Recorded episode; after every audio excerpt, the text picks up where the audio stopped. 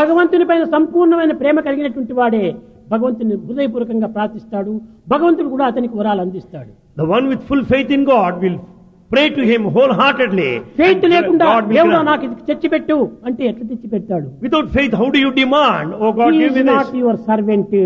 God is not your servant. కానీ ఆ భక్తియే నీలో ఉంటుంటే నీకు servant servant servant But if you have that faith and devotion, you'll be servant of the servants. కనుకనే భగవంతుడు సర్వనకుడు సర్వెంటే God is the servant of all. అందువల్లనే So, మీకు చక్కని చిన్న ఉదాహరణము a very good example. Servant ఎప్పుడు కూడాను Servant all the time. భగవంతుడు పూజ రూముకు దగ్గర ద్వారం దగ్గర నిల్చుకొని ఉంటాడంట సర్వెంట్గా Servant will be there at the doorstep of the temple of God.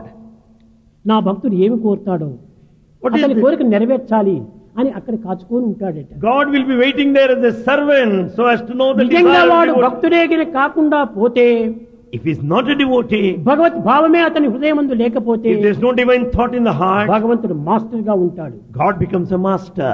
హనుమంతుడి సంగతి మీకు బాగా తెలుసును You know the story of Hanuman. అతను గొప్ప గుణవంతుడు బలవంతుడు హనుమంతుడు He's virtuous and he's one of strength. అలాంటి వాడు రాముడు దగ్గర దీనుడుగా నిల్చుకున్నాడు But in front of God, Rama, he is very humble. రావణుడి దగ్గర ధీరుడై నిలిచాడు In front of Ravana, he stood there in front of him. as a Karanam god. emiti? What's the reason? అహంకారం గల వాని దగ్గర ధీరుడిగా నిలిచాడు భక్తుడు In front of an egoistic man, the devotee stood as a warrior. ప్రేమమయుడైనటువంటి భగవంతుడి దగ్గర దీనుడై ఉన్నాడు In front of God, who is the embodiment of love, he was so humble. కనుక ప్రభావం యొక్క పరిస్థితిని పురస్కరించుకొని జీవితాన్ని జరుపుకోవాలి So life has to be carried on based on the circumstances.